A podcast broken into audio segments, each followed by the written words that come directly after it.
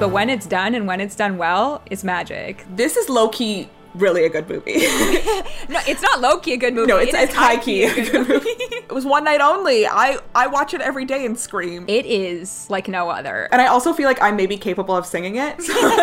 How could we forget that? How could we forget that?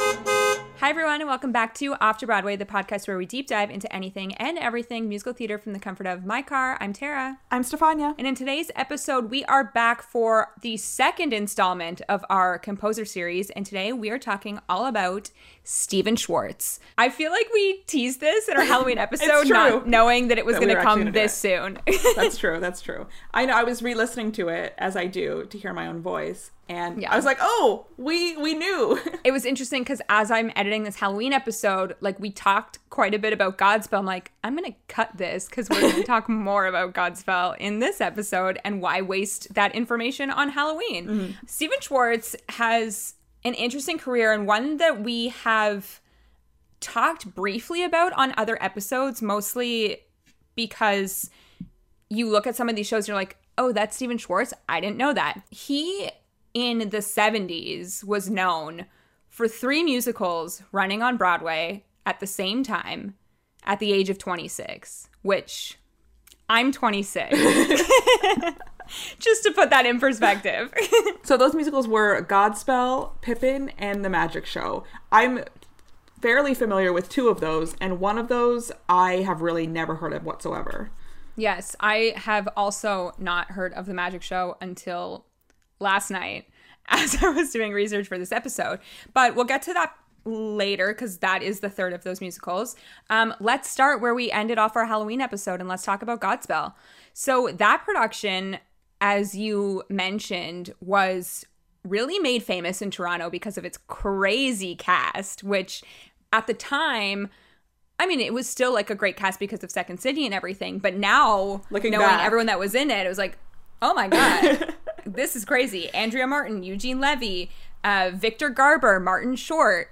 Was Catherine O'Hara in it at some point? I, think she s- was. I'm not sure. I think like I know Gilda Radner was in it. I Yes. think Paul Shaffer was the music director. Oh, I think Catherine O'Hara auditioned for it. didn't Oh, yes, it, I think you're right. I think you're right. She was she was at a party with Victor Garber. Honestly, the Stars in the House Second City Mm. episode, they talk all about this because Seth Rudetsky was obsessed with the fact that all of these people were in this show in Toronto. But it's funny. It was at the Royal Alex, and that theater is a theater that we still go to all the time, the home of Come From Away, whenever theater's back. And Mm-hmm. so it's funny to think of all the history that's in these theaters all the time. That they Yeah. had housed this kind of really famous staging of this show 50 years ago, basically. And also kind of interesting that none of these actors, well not none of them, but majority of them didn't really end up in a career in theater. Yeah, it's true. Really, only Andrea and Victor Garber both have done theater, but someone like a Eugene Levy or a Martin Short, they've kind of stayed more in television and movies. So it's it is interesting that they all kind of came together in this one production. Yeah, Google Godspell 1972 and go look at that cast list on all of their pictures. It's amazing. The pictures, are hair, the hair, of the seventies. so let's talk a bit about Godspell. We both have not seen a production of Godspell, and I recently listened to the recent revival cast recording. I still think that Beautiful City is the best song on that cast recording. What is your favorite Godspell song? Um, I love Beautiful City. I also really like Prepare Ye, which opens the show. I love how much it builds at the end. It feels so like joyous and lively, and I love that.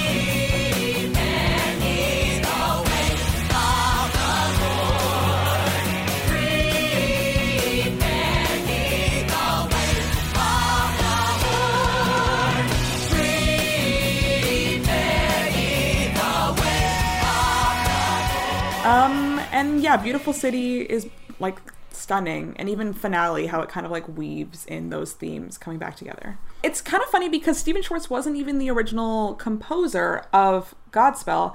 It was a show based on Bible verses that had started at Carnegie Mellon, and it wasn't quite working, and so they replaced the previous composer with Stephen Schwartz. And there's actually one song that survived from that original production. It's called By My Side. And I remember hearing a story where the cast was kind of skeptical of this new guy coming in because they loved the composers and the songs. And he said, I'm not going to write a new song for this moment because there's nothing I can do to beat by my side. Yeah. And the cast, that kind of won won the cast over with him because they're like, oh no, he recognizes what's good. We're in good hands because he's it's, he doesn't have the ego to try and replace the whole thing. He knows what is good and what is strong. And I think that's interesting. And also, he was only twenty. He was twenty three when the premiered off Broadway, so he was younger writing it, which is crazy to me. It's also interesting. So I watched a very in depth interview of Stephen Schwartz at the Kennedy Center where he talked about all of these shows. He also played um, some songs from the shows, and he talked about that story and how the actors um, wanted that song to be in the show. And he actually said that a lot of the staging that existed in that 1972 Broadway show was the same. Like nothing was really changed because he really did believe in the original vision. He just needed to come up with some more songs. And one of those songs, which I feel is probably the one that really started his career and gave him that name recognition, was Day by Day. Day by day,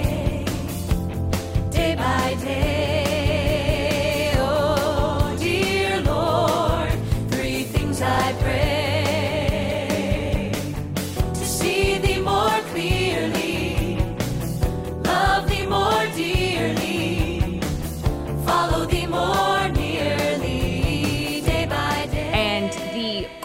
that song, he said, was that you hear it at the beginning, and then I want you to be singing it as you leave the theater. Because Godspell, as I think we had mentioned our last episode, was that it is like a communal show. Yeah. Like the actors really do interact with the audience, and I do think that having it at Circle in the Square for that recent revival was the perfect way to do that because it's such an intimate space, even though it is a Broadway house, which again is also why it probably worked very well off Broadway. Mm-hmm. it's like every person in that show is a storyteller because if you think of the Bible, they are all stories told to give certain messages or teach certain lessons. And so the way that the musical is structured is that these are people passing on these stories that they've heard from Jesus or from whoever and passing them on and sharing them. And now they're sharing them with you um, because like that is the way that it was communicated at the time. Yeah, and Godspell also won Stephen Schwartz two Grammys. So obviously that cast recording was well received. And also in this interview, he had said that that was one of the first times. And at the time, it was funny. I don't know what year the interview came out, but him and the interviewer was speaking about the fact that. A, a song from a cast recording doesn't really hit the charts. And we know Hamilton like Yeah, really broke all of does, those but- records. And I do agree that most of the time, except for, you know, like your Dear Evan Hansons and your Hamiltons or whatever, Mm-hmm. that though like songs don't really break out of their cast recording unless there's like huge name recognition behind them. So for Mm-hmm. this to happen from Godspell in the 70s was a huge deal. It definitely was. I know it was much more common then, but even still, this kind of sweet song from this show about Jesus to Yeah. to make it to the top of the charts or not to the top, but make it to the charts. It is kind of interesting. I Yeah. always think about Godspell and Jesus Christ Superstar kind of in the same mind space, even though they're mm-hmm. they're such different shows. I think they're completely different, but because of the subject matter and because the ending, it is you know a very famous story that so the ending is the same both times, but Yeah. just the way that they interpret that story and just the different energy that each show gives out is so interesting to me. Godspell for me had a recent exciting moment when I was watching The Prom on Broadway and the Christopher Sieber's character is in what's his name Trent? I don't even Trent, remember. Trent. Trent is in the non-equity touring cast of Godspell.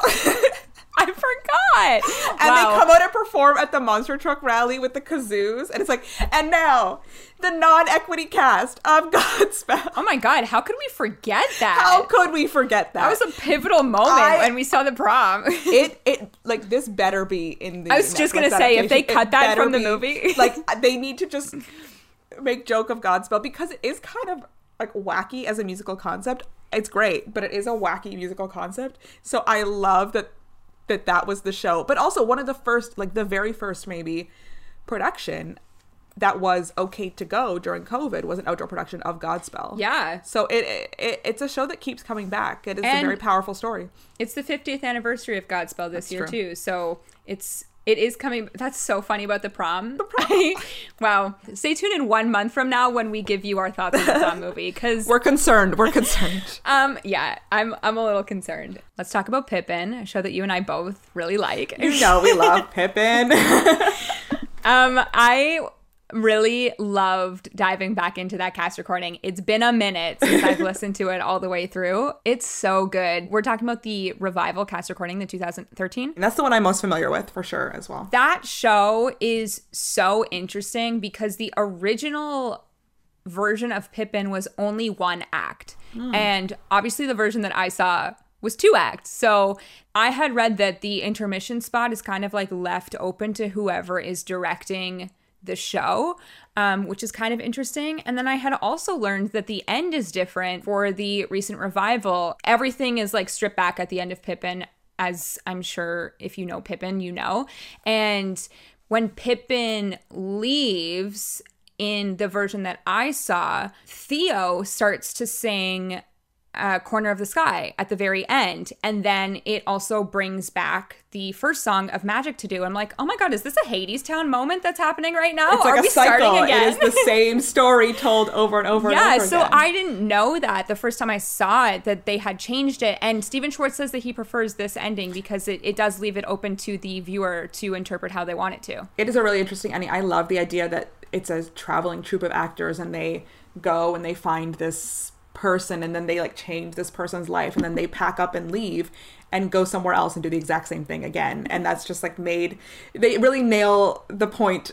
They they nail it hard with a hammer right at the end so that you understand what's going on. But uh, I I think that interesting that ending is really interesting. The way it, it leaves you thinking something, whereas I think the original ending is kind of just more like a a nice clean button, a nice clean bow tied over. Yeah, it. it's just it's over and like you move mm. on, but this leaves you thinking. you know I like a, a a spooky weird ending. You know, Yeah, for sure. I think that this cast recording is so good. And I know that there are a lot of like controversies over the fact that like Pippin is not Stephen Schwartz's greatest cast recording of all time, which I don't know that it is, but I do think that it's super strong. There are some incredible songs in Pippin. do you have some favorites? Well, I mean, we've talked about Magic to Do on this podcast before. I Mm-hmm. Yeah. think that song is phenomenal. I think Patina Miller really puts her mark on Yeah. Mm-hmm. that cast recording and really makes it everything that it is. Um, I like everybody else loves Corner of the Sky. Corner of the Sky is beautiful. That like note at the end, that high note at the end. Every time you're just like, oh, is he gonna do it?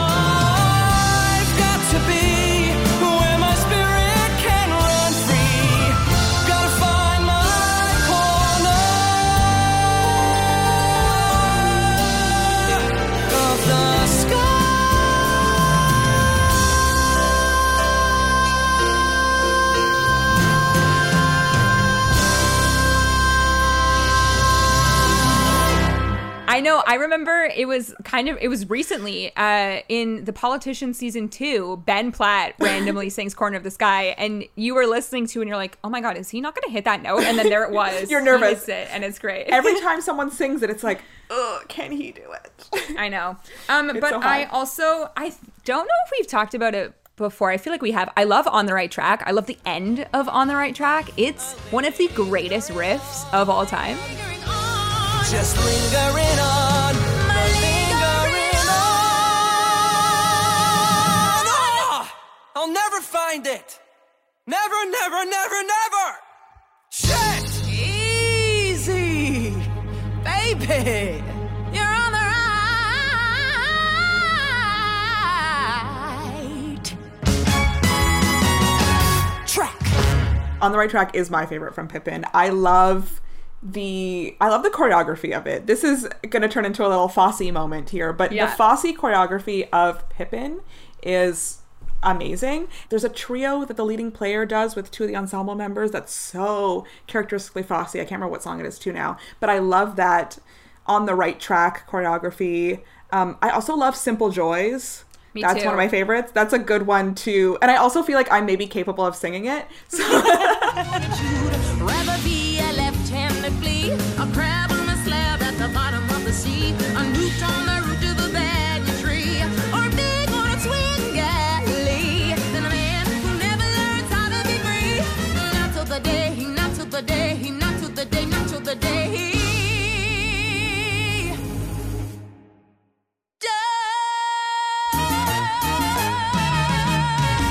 Those are my favorite. I love the leading player anytime she or he gets to um, Yeah. play and kind of, I don't know, lead is my favorite moments. So those are my two favorites. a song that I hadn't thought about so much until I had done this re-listen was Morning Glow and specifically the end of Morning Glow because that is the act 1 finale moment in the recent versions of Pippin that now exist.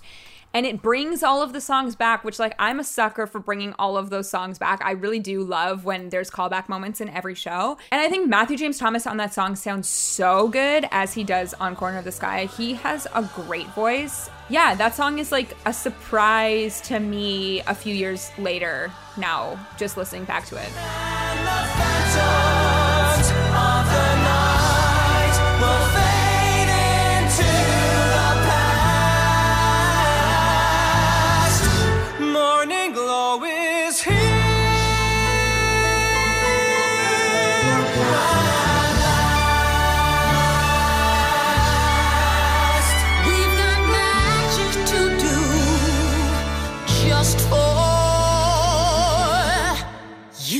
There's a version on YouTube that I've seen. I'm gonna have to see if I can find it again. It's Seth Rudetsky hosting a show, and he has Jonathan Groff sing um, "Morning Glow," and there's a big choir behind him, and it just shows how the music builds. And it, it I love like the ensemble singing behind him.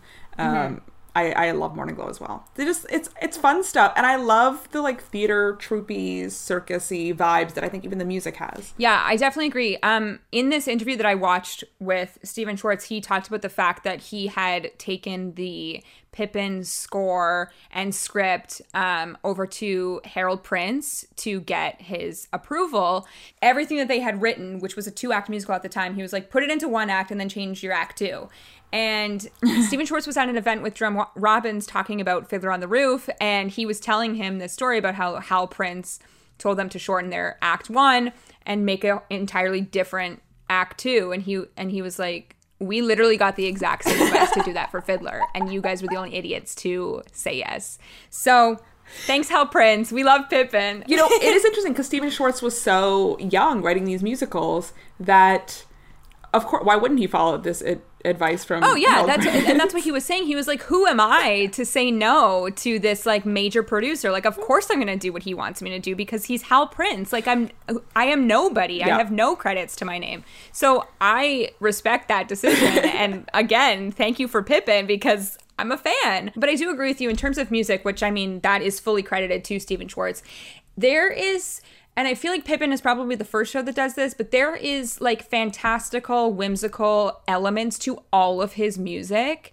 And I really, really love it. Um, he is a piano genius. Another funny story from this uh, interview, which I love, is he said that when he was younger, he would go to the library and take out scripts of musicals, and he would sit at the piano and rewrite the score to the song without even listening to the song. And then he would listen back to the already pre existing song and be like, mine's better. and that is how you, like, this teenager is literally just like writing music to these random lyrics and he felt something from them and he took that lesson and brought it into his life. So it's so interesting. I would love today for him to do something similar and I would love to hear two songs back to back, one by Stephen Schwartz, one not, and what it actually sounds like. it, uh, that's so funny. That's how he taught himself to write music for storytelling purposes because he had the words in the story but not the sound, and he had to decide Yeah. what should the sound be, where should it, you know, pick up, or where should it slow down, and that's how he taught himself to write for musical theater. And in terms of musical style, I think he really excels at the storytelling songs. Mm-hmm. Some of his storytelling songs are my favorite songs outside of the shows itself. They're the ones that I go back and listen to. We'll get into that when we get into Wicked, but mm-hmm. I do think that his style is super interesting and yeah, something to learn that at such a young age is so is so cool. Um, the third musical that was running in that time was The Magic Show, which again we both really do not know anything about. The Magic Show was originally not a musical, but it was truly a magic show that was performed by Doug Henning again in the 70s. And Stephen Schwartz got a phone call from Ed, Edgar Lansbury, who, as we know, is your distant cousin, Steph. And he said, Hey, like this magician is doing some really cool stuff. This was in Toronto, by the way. And We're back at the Royal Alex again. there's this like up and comer director, Ivan Reitman, who obviously now is not such an up and comer director, but um, and he's working on this show and like we want to make it into a musical. And Stephen Schwartz was like, "Okay, cool." um, who is this guy? So then I guess they like took some meetings and turned this show into a musical. And the main, the lead character, who is Doug Henning, the magician, does not sing in this show and never sang in the show. I'm I'm reading right now. Like Jennifer Dale was in it in Toronto. Yes, that's so was in funny. my brother's movie. well, I have a sixth degree of separation to this. Yes, you do. I I'm just reading that. I was like, oh, Yeah. I know who Jennifer Dale is. Um, Paul Shaffer was in the band. You know, these people working on these Stephen Schwartz shows. Yeah. So interesting. So I did go and listen to a song from the Magic Show, which was West End Avenue, and it was the version that I saw was not from the Magic Show. It was actually Jessica Vosk singing it at a cabaret. Mm. Stephen Schwartz was accompanying her, and take one guess who was conducting um, that night. Steven Reineke. Jason Robert Brown. oh, Jeremy. like, okay, cool. So you're just like at this cabaret show, you know, Jessica Vosk is singing her face off. Stephen Schwartz is playing piano and Jason Robert Brown is conducting. That's amazing. The song's great. And it's back to the surly doorman and the canopies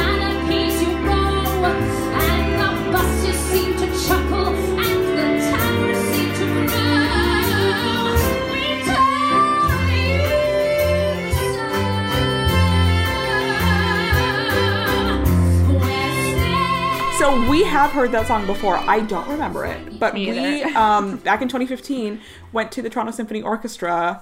Uh, That was 2015. It was 2015. Isn't that crazy? Yeah. Um, the Wizard and I, the musical journey of Stephen Schwartz. So it was Steven Reineke uh, conducting, and they brought in some musical theater singers. So Julia Murney was there, Jeremy Jordan was there. We literally went for Jeremy Jordan. We did, but we it went. was it was so fun. Uh, Carrie Manolakos was there, Christopher Johnstone was there. There was a choir. Um, side note, when everything does go back kind of to normal, go and check out one of those TSO shows because they're fantastic. We've gone back time and time again, and I will go back forever. It's some of the like most amazing musical songs that you will ever hear because of that incredible orchestra behind the them. orchestra, oh, that huge, huge orchestra is so much fun, and also.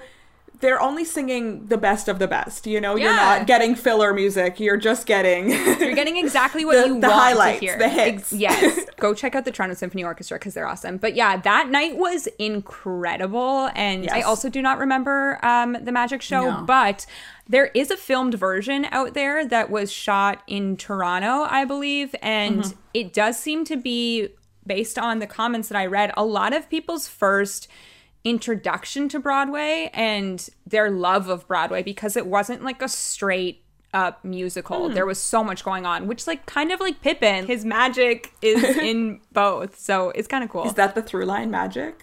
We've got magic to do. I mean, magic comes up later in Wicked, but I don't know about the other ones. That's interesting, maybe.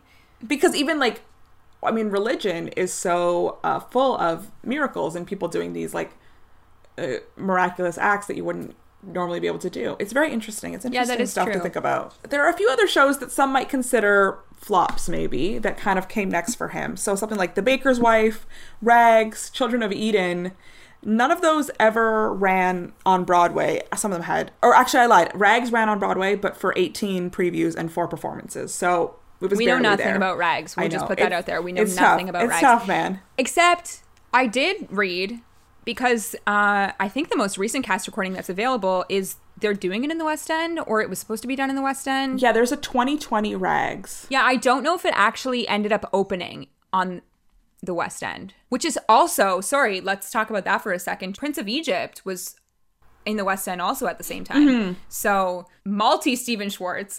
yeah, you would have had Rags, you would have had Prince of Egypt. Also, And Wicked, is still running there. Yeah. Fascinating. Wow. So yeah, so these three shows, The Baker's Wife, Rags, Children of Eden, all kind of uh, lesser known shows. For me, The Baker's Wife, the first time I heard the song Meadowlark was at that Broadway Sting Stephen Schwartz night. Mm-hmm. Um, Julia Murney sang Meadowlark, and it's really the only song from that show that has had any lasting cultural impact. yeah. And I've heard so many different versions of that. We were talking before we started, you know, who is the definitive version of it? And It's Lindsay Mendez for me. It really is. And I feel like I can say that about a few songs that She's it's great. Lindsay Mendez for me. There's something about the tone of her voice. And when she gets up there and belts, which let's talk about that for a second before you say your favorite. I think Stephen Yeah. Schwartz is really good at a builder song that he lets, you know, it, it flow through all the way and then gives us that huge belter moment at the end. And this is for both male and female parts. Mm-hmm. And it's really like lets the audience wait for that. And then you're mm-hmm. so overjoyed and emotional when it happens. And Lindsay mm-hmm. Mendez for sure does that on Meadowlark. Come along,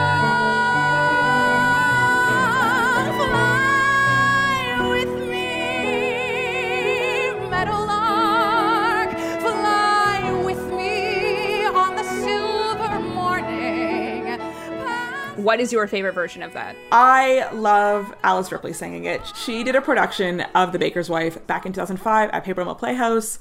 Max von Essen was in it, some other people, and I, there's a video of her singing Meadowlark that is stunning. Her voice is crazy. And I think the tough thing is it's really high, but you don't want your voice to sound thin when you get up there. And I think something that like a Lindsay Mendez and an Alice Ripley have in common is that their voice is still really rich and really like it really has power when it's that high. You're not losing the power when you get up there because you need it because that is the emotional catharsis moment of the song.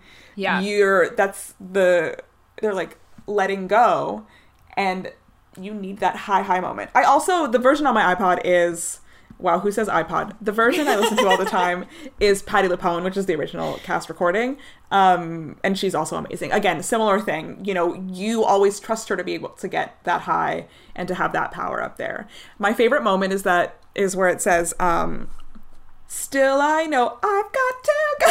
like, it just like you're like, ah. I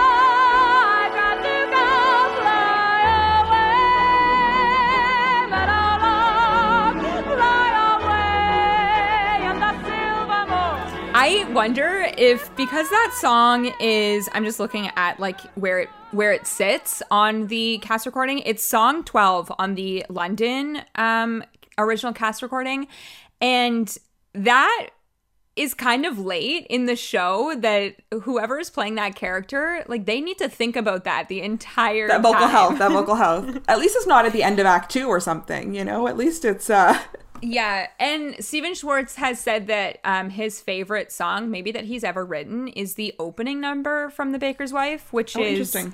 chanson. That's my French for you. Um, wow, my mother, the French teacher, was yeah so I, I was like a french teacher's daughter is not uh Um, but yeah, he had said that that is his maybe one of his favorite songs that he's ever written. Um, and half of it is in French, which is interesting. that's great Again, we know nothing on Rags, so we're going to skip that for now. But let's talk a bit about Children of Eden and why Lost in the Wilderness is so special to us.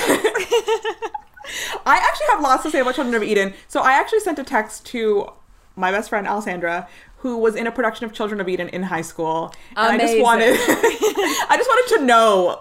I was just like, what was that experience like? How was it? I wouldn't have thought that that was such an ensemble show, but I guess Well, it is. It is because um, the family, so it's the family, but it's also Act Two is Noah's Ark, so everyone's like an animal. You can duplicate those animals. Yes, too. you can have exactly two of each, and you can have just any kind of animal you want. So you can have a huge ensemble in that show, but it's also uh, the family. So the first act is um, Adam and Eve and their sons, Cain and Abel, and then Act Two is um, the same actors playing uh, Noah and his wife and his children. So it's like a double cast, two separate stories.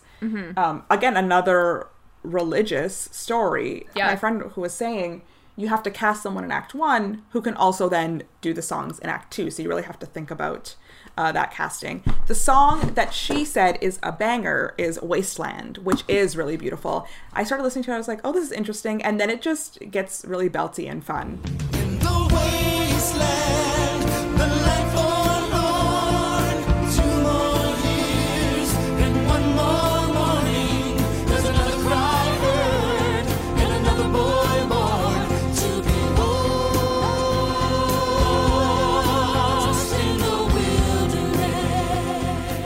But yes, back to Lost in the Wilderness.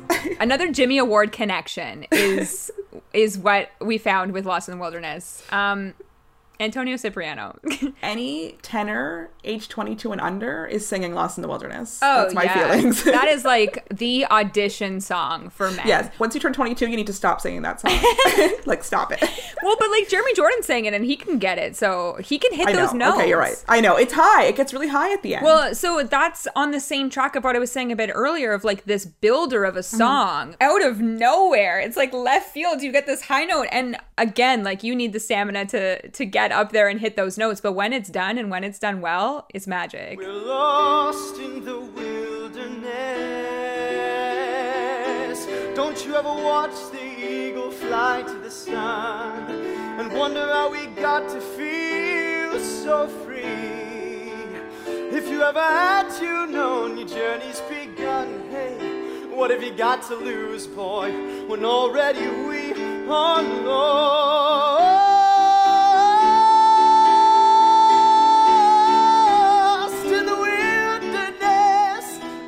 Those high notes for a tenor singer. It's so good. It's so like pleasant to listen to, and I love it. I swear. Last night I was watching literally all of these different guys sing the climax of Lost in the Wilderness, and it's great. Everyone's good, and everyone that was on this compilation hit it. So that's exciting. That's good. Don't go on the compilation if you can't hit it. I also really like Spark of Creation, which is the opening number of that show. I remember when at the concert they sang it, and that's how they kind of introduced everyone. Yeah. And for every like different verse, a new singer would come out. It's a fun. I don't know. I like it as an opening number. I think it works as an opening number. And then interestingly, Stephen Schwartz kind of like steered away from musicals for a little bit and he got a phone call from you know, Disney. those people, those guys. He uh he was studying psych at NYU at the time, which amazing. And gets this phone call and was like, "Hey, like we've heard of Pippin, and as you've heard the unfortunate news that Howard Ashman has passed away from the complications of the AIDS pandemic, and we're looking for someone to write with Alan Menken. Would you come in for an audition? And he said like a couple months went by and like nothing happened, and then he saw Alan Menken at an event, and he was like, "I want you to work with me. Like, can we do this?" And so they did, and two of those big Disney movies with amazing music is Pocahontas and The Hunchback of Notre Dame. Now, I could talk about the Hunchback um, cast recording, which I mm-hmm. will after we talk about the movie. But let's talk about Pocahontas for a bit because those, I think, were some of my favorite songs as a kid. Growing up. I love Colors of the Wind. I feel like every little girl loves Colors of the Wind. But the song that like really stood out to me when I was little was Just Around the River Bend because I mm. wanted to just like stand on the top of a mountain and sing. waiting just around the river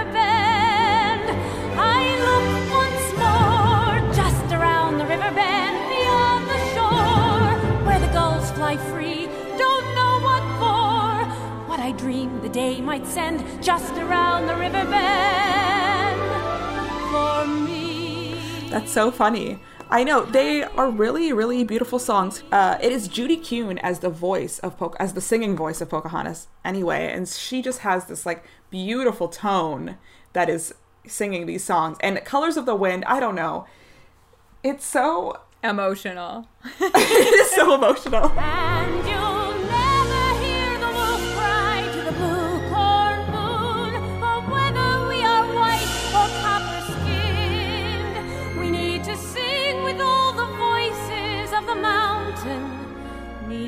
Paint with all the colors of the wind. When you're little, it is about nature. It is about the world around you. It is about appreciating life. I don't know. That was that's one that has like really always stuck with me. I remember I don't know reading something about Pocahontas in university, and my friend who I was talking to had never seen or heard of Pocahontas, and I was in shock. Mortified. I was. I was like, have, "You've never watched Pocahontas? You don't know Colors of the Wind? Wow. You don't know all of this?" And he's like, "No." And I'm and like, it's so "Oh." funny because um, Stephen Schwartz said that when he got the call from Disney originally, he was like, I don't know that I want to write for animation because my whole thing is, you know, this woman or man gets a, a three minute song and like nothing is really happening around them and you're just like listening to that person sing and with animation there's a whole world happening around them and he said if I write for Disney, I just want the main character to be like singing over a waterfall in a boat. And I feel like he got that. It is interesting though, because I never thought of like writing music for animation before and how you you do have to write for everything that's going on. And it kind mm-hmm. of put it in perspective for me when I watched the Making of Frozen 2 documentary and how Bobby and Kristen Lopez were such a huge part of that entire animation process and how they would like call them in to be like, we've just done this and now you need to change this. So you mm-hmm. really are at like the beck and call of the senior mm-hmm. producers and the animators and everybody that works on the movie. You're not just like, here's my songs, hope you enjoy. Like you are a part of it. it's a constant collaboration because you they might have an idea for a stunning visual to come Mm-hmm. but now you need music to match it. And it's always right probably right up until the end right up until the picture is locked. They're going back and forth. Um, let's talk about Hunchback for a bit because I think that movie is great. Um, another one that I think is super underrated because it got a the rap that it was scary because obviously Quasimodo is not your typical Disney character, but the songs in that movie are so powerful. But I want to talk about the 2016 cast recording of The Hunchback, which features Michael Arden, Patrick Page, Ciara Renée, Michael Arden as Quasimodo. If you have not listened to this cast recording fully, like you need to go and listen to this cast recording fully because it is some of the most beautiful vocal selections I've ever heard. And something that I love about um, this cast recording is that they wrote, uh, Stephen Schwartz wrote a new song that was just for the musical version, not the movie version. And it's called Made of Stone, which is such a powerful Quasimodo song. But what I love about it is that everyone knows Out There because Out There is the standout moment from that show. But it's a second song for him to really show off what he can do with his voice because Out There is legitimately song three. Um, and this is like right before the end. My one human eye will evermore be dry until the day I die.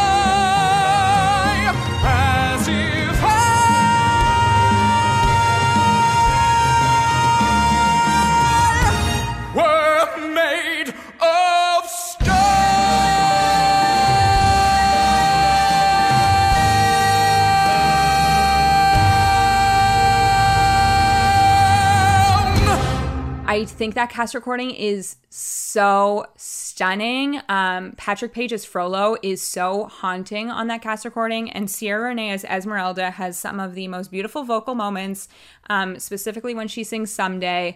I love the music from Hunchback, and again, it brings in that like fantastical, whimsical organ, piano, uh, piano, bells. You really don't hear bells that often in musicals. Eh, but this is the perfect show for bells because he lives in the bell tower It's so the overture and the finale, specifically like the last 30 seconds of the finale, where all of these like giant bells come in, then this like huge choir chorus comes in, and it's so orchestral and so beautiful.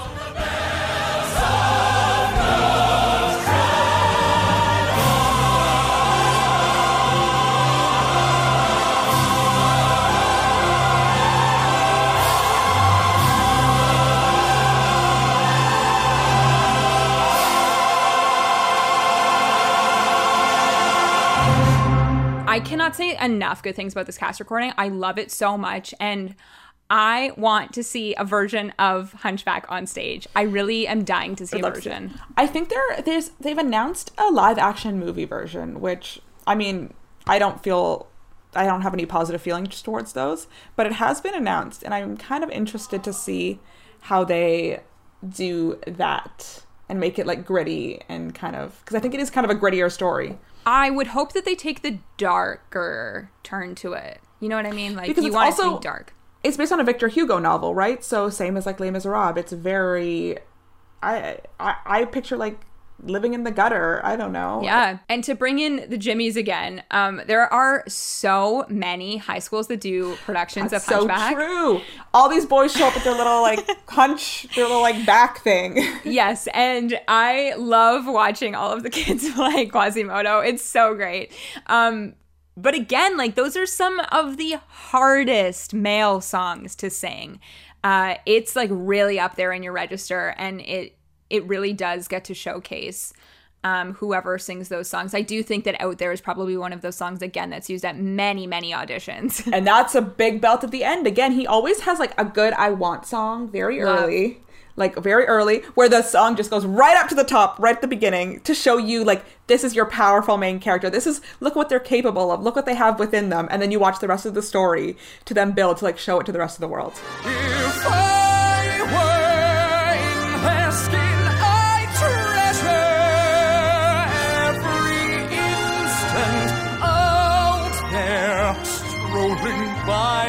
Seine.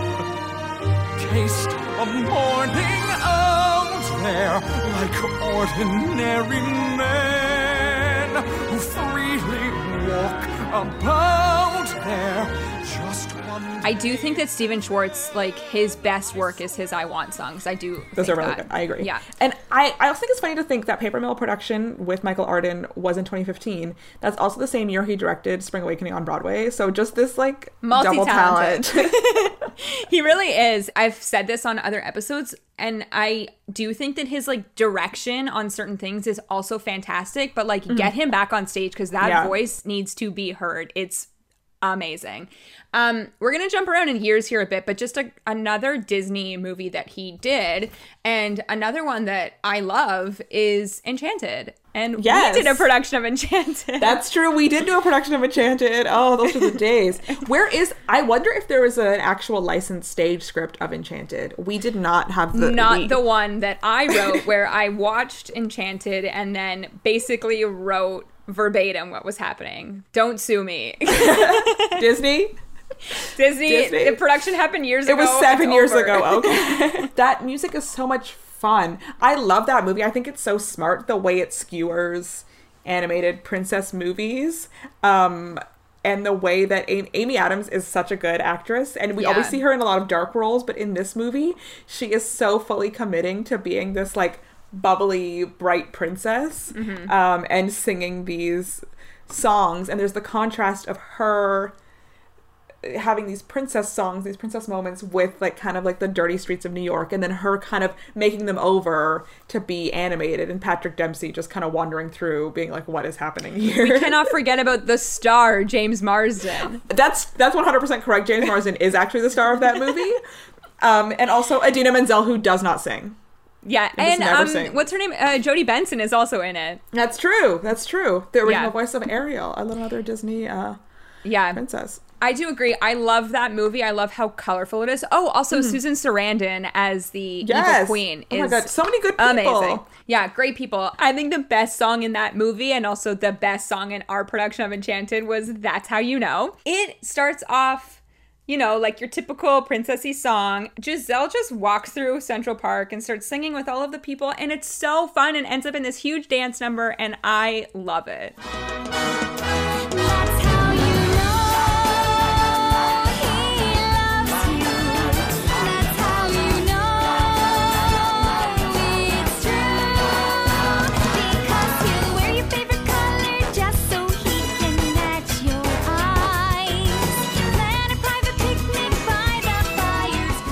It is the best use of the idea of that movie of this princess taking over New York City and you're involving all the different street performers that you would see in Central Park in New York City and it's just a blast. Yeah.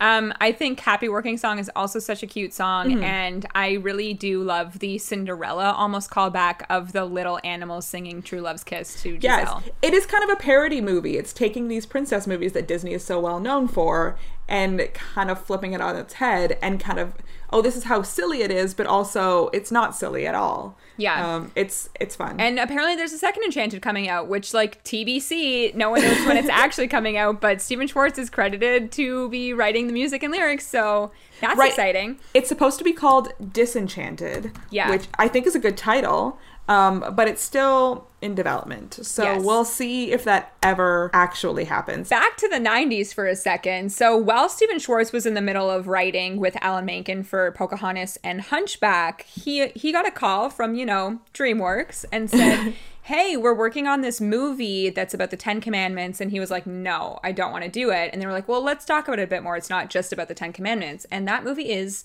The Prince of Egypt. And the reason that Stephen Schwartz was allowed to work for DreamWorks was because he did not have an exclusive contract with Disney, whereas Alan Menken did. Hmm. And he said that he actually had started to write songs for Mulan when he got the call for Prince of Egypt.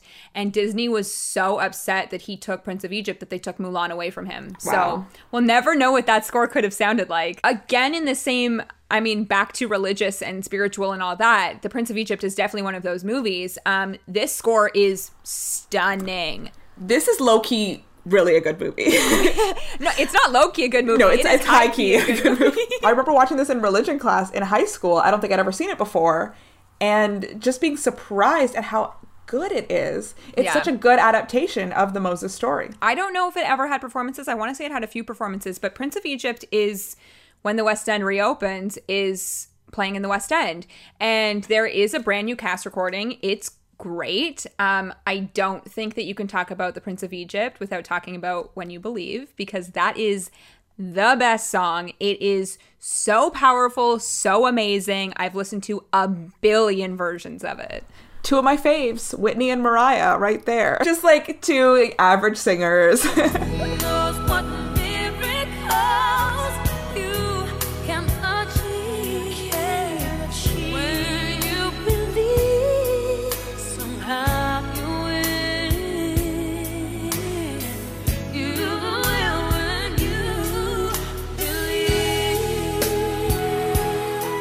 I will say I do love that version. I also really love the 2020 cast recording version, but the best version of that song came out this year.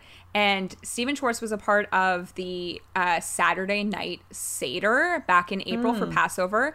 And Shoshana Bean and Cynthia Erivo sang When You Believe. It is like no other. Small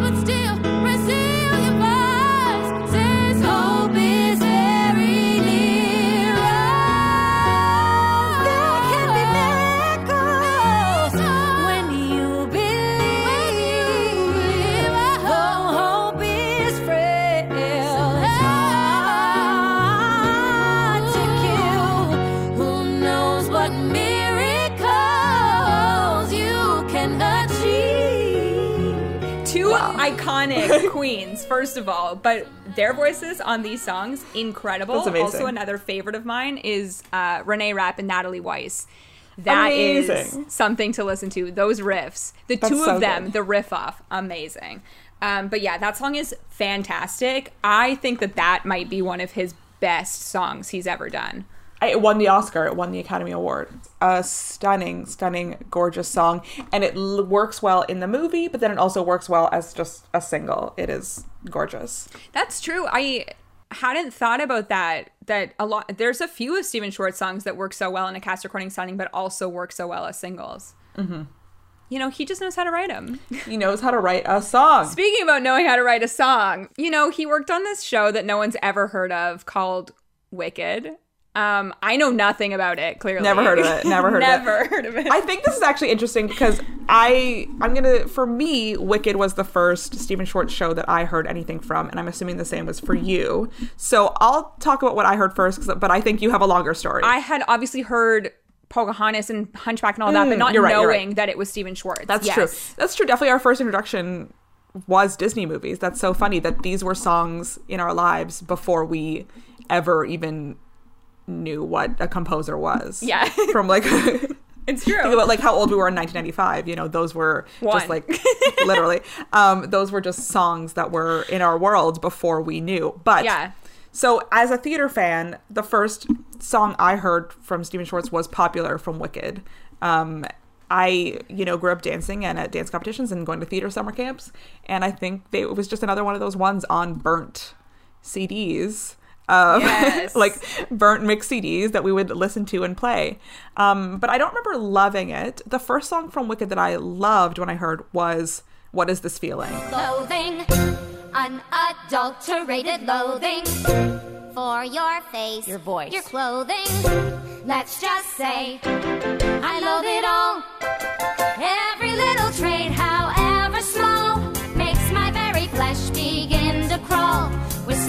utter loathing, there's a strange exhilaration in such total detestation. I just like the sense of humor in that song and the comedy in that song really spoke to me. I thought it was so funny and so clever. And then I'd kind of heard a few songs, but I didn't, I wasn't a huge Wicked fan until I saw it in person. And for me, I think it is one of those ones that seeing it in person just changes the whole game. Um, it's before seeing it in person, I was like indifferent kind of to the cast recording, Yeah. but after seeing it, it like made me fall in love. That's so interesting because Patrick and I from the original cast had this exact conversation, and he does not like the cast recording because he's never seen the show. Um, I've seen Wicked eight times, so I don't like the show, obviously. Um, no, I love Wicked. Wicked is like the show for me. I had not heard anything from Wicked until I saw Wicked. And like you, going to musical theater camps and um, I had taken like drama classes at school, but never, that never came up. And I saw Wicked when it came to Toronto for the first time in 2005. I talk about this more in our show that changed it all episode, but that see, hearing the first notes of the overture, I was like, oh my God, what is this musical? Literally, for lack of better phrase, what is this feeling so sudden and new? And I have not stopped listening to it for the last 17 years. So the first song I think that like really stood out to me was again an amazing I Want song, The Wizard and I. Let's talk about that 2015 performance because it like I had seen Wicked a few times before we had seen that 2015 performance, but Carrie Manolakos sang The Wizard and I, and at the time did not know who she was. We later found out that she played basically Katharine McPhee in the 54 Below version of Hit List. Iconic. Um, go watch that on YouTube because it's great.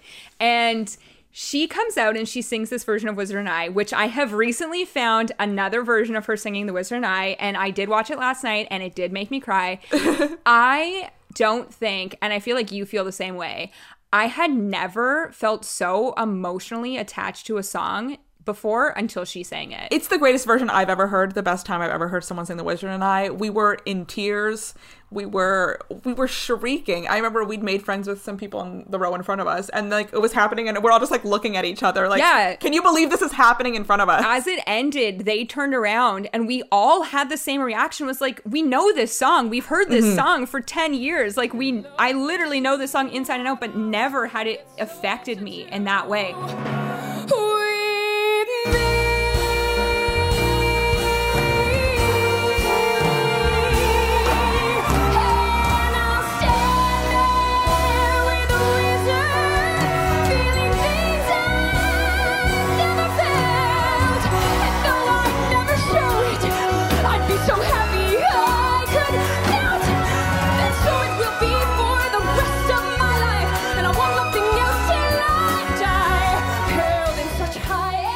Think that she was one of the people that maybe started like changing up the way that you sing that song. Um, it's really in the biggest part. Again, thank you, Stephen Schwartz, for making a builder of a song. and he did talk about this kind of at length in the interview that I watched. The Wizard and I was not originally The Wizard and I. It was a song called Making Good, and it was not written for Idina Menzel. It was actually written for Stephanie J. Block because Stephanie J. Block was in some of those original readings. And when Idina signed on for it, he was like, I can't have this song that just like doesn't go anywhere because everyone knows her for her belt, but I'm going to make the audience wait for it. And it is one of the best wait for it moments. It is such an like an emotional song when you hit that moment and the storyline that's happening around it, again with his like storyteller of a song, I think that this is one of his best. it's really dense in storytelling. There's a lot to get out in that song. You you you have to pay attention. You have to listen. There's a lot of words coming at you. Yeah. And I think that the beauty of that song is that every person that plays Elphaba does it kind of differently. It depends how you choose to play your Elphaba. And even though Carrie wasn't really playing Elphaba, like she gave us so much in that performance that, yeah, it was so incredible. Have never heard it sung that way ever. No. But I love that song so much. And then obviously, like Defying Gravity, I think, like anybody, when you hear that song for the first time, you are taken aback by just how powerful. Again a really rich storytelling song that Mm-hmm. you wouldn't expect unless you actually like dig in and look at those lyrics. I think something really interesting about Wicked, and I don't think Wicked is a perfect musical, but I do think a good musical theater song you you are at a very different place at the end of the song than you were at the beginning of the song and i think that is so true of every single song in wicked. Every one of them carries the plot so far forward. They are such like storytelling movement emotional songs and you can you're being given so much information and you're being given so much insight into the characters' emotions. Yeah. And they're so well crafted in that way to give you that story. Going back to The Wizard and I, I just remember when I saw it on Broadway for the first time.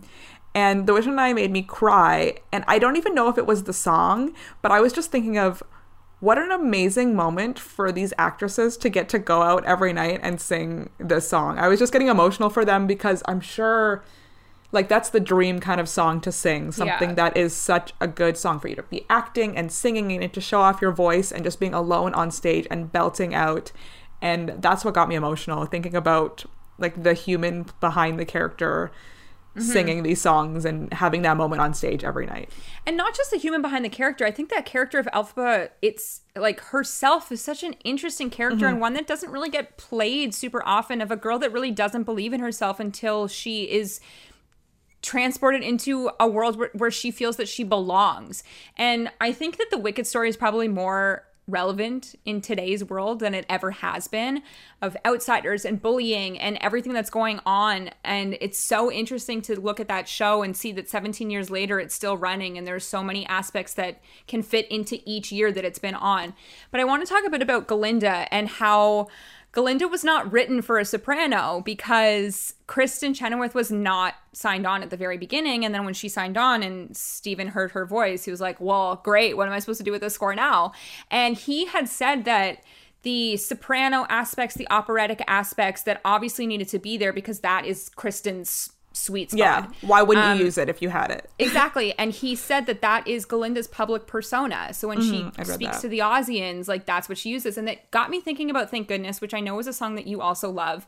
And that's kind of a song where she really does play with her like belting and mix and soprano, but also like alto sweet moments because like her relationship is not great in that moment. And I love that Galinda gets to belt the best part in that song, the bridges you cross, you never. That whole section is so good. It's the best part of Thank Goodness. And it's because, yes, she is speaking to the public, but she's broken inside. Mm-hmm. So she isn't that putting on that performance anymore. And then at the end, you get her soprano operatic high moments because she has this fight with Fiyero and she's like, what am I doing? Like, I need to speak to the Ozians again. So here is my persona. I'm going to speak to the people, and this is the voice that I'm putting on. And it like made me think about her character in such a different way that I never had before. There's a kind of a sort of cost.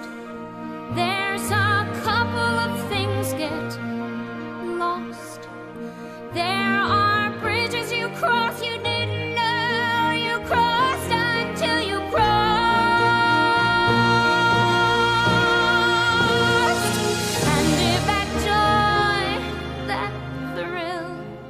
Glinda is really an interesting character, and she's kind of the one that I would be interested in playing. Which Me too.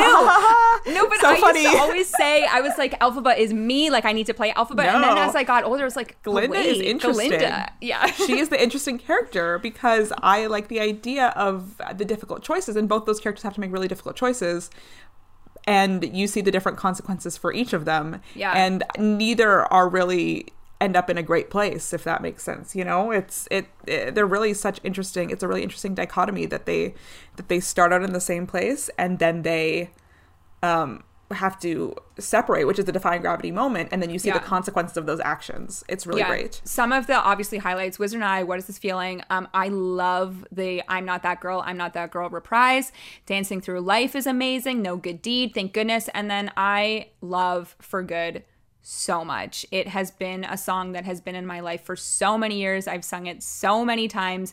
And it is like that perfect friendship moment that everything leads to this place at the show. And I also think that the orchestrations are incredible. And Wicked is one of those shows that 100% brings in that fantastical elements, the whimsical elements. You know, like there are some bells in there, the piano, it's harp, probably chimes, everything. It's so interesting to listen to on its own.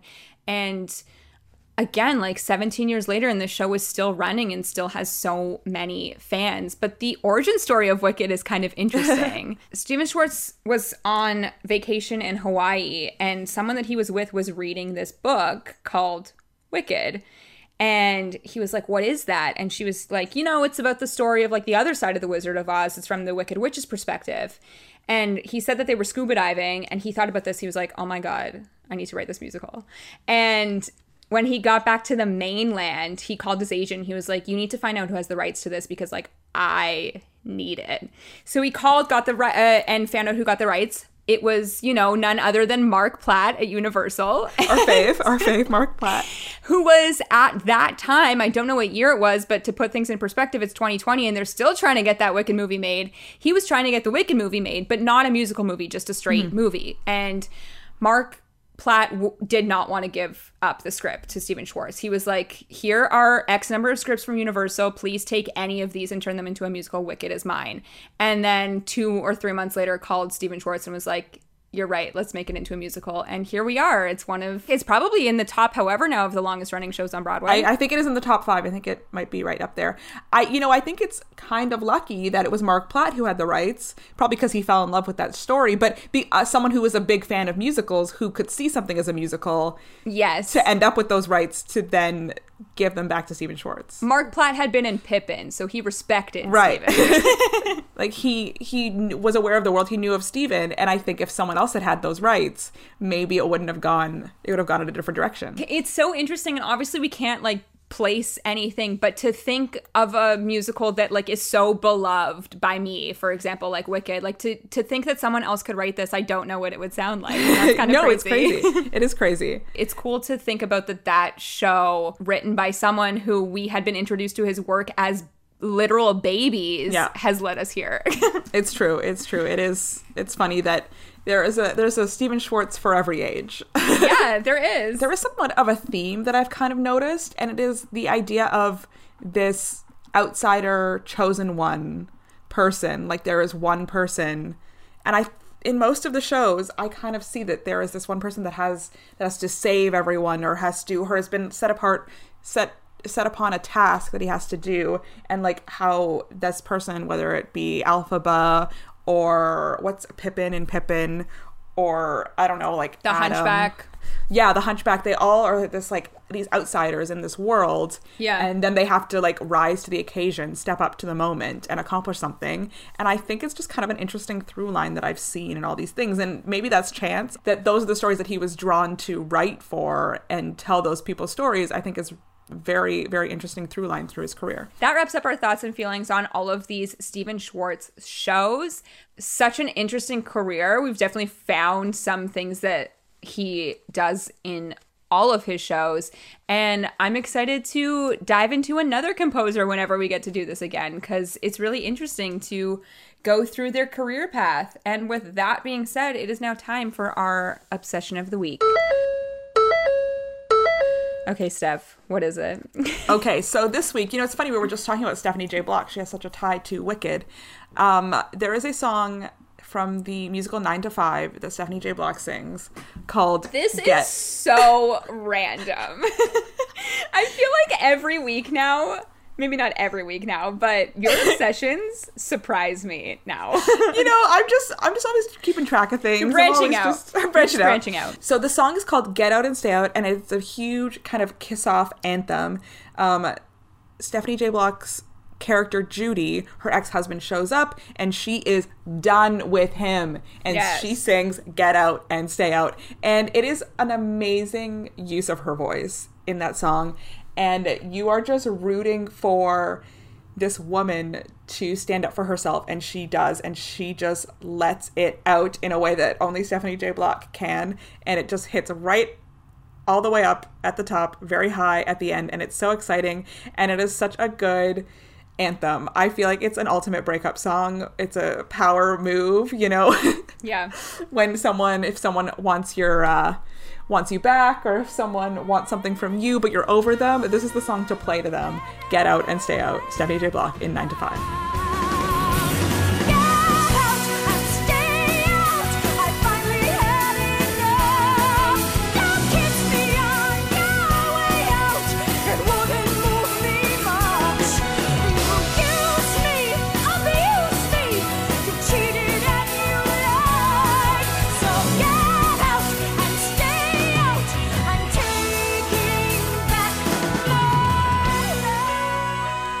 amazing. A through line in our obsession, former Elphabas. former Elphabas always I have been waiting for months to use this as an obsession because there are not super high quality videos on the internet.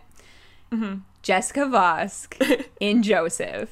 I just Yes. love that mega mix. I know you love it too. Yes, I Um, there was a production of Joseph in February, which seems crazy that it was in February. michael arden directed Wow. this production of Joseph was at the Lincoln Center in February. It featured the craziest cast three narrators Jessica Vosk, Eden Espinosa, Alex Newell. Reading those three names alone, I was like, oh my God, this production's going to be amazing. Also featured our faves Andy and Orfeh. Yeah. Um, Merle Dandridge was in it. And. noah galvin sorry No, sorry. Well, Noah Galvin and his jorts is what we're going to Okay, get to later. okay, we'll get to- okay, but, never mind. um, uh, Mykal Kilgore, Bonnie Milligan, um, who else? Jason this? is in it? I love Joseph. First of all, um, it was a movie. with The Donny Osmond VHS is what I watched all the time, and. Yeah, Noah Galvin and his jean shorts. This like modern take on Joseph is how Joseph needs to be done everywhere now, which is so funny because they did it on the West End. I think it was just not like in the Olivier's um, for this year, and it was like your classic Joseph. So to compare that production to this production, but there is a video online which it is not super high quality because the audience is screaming their faces off as they one should. night only i i watch it every day and scream I also watch it daily. Um, and it is the mega mix. And I have never heard women sing like this before. and Jessica Vosk recently posted a video on Twitter, which is what I will play for you now.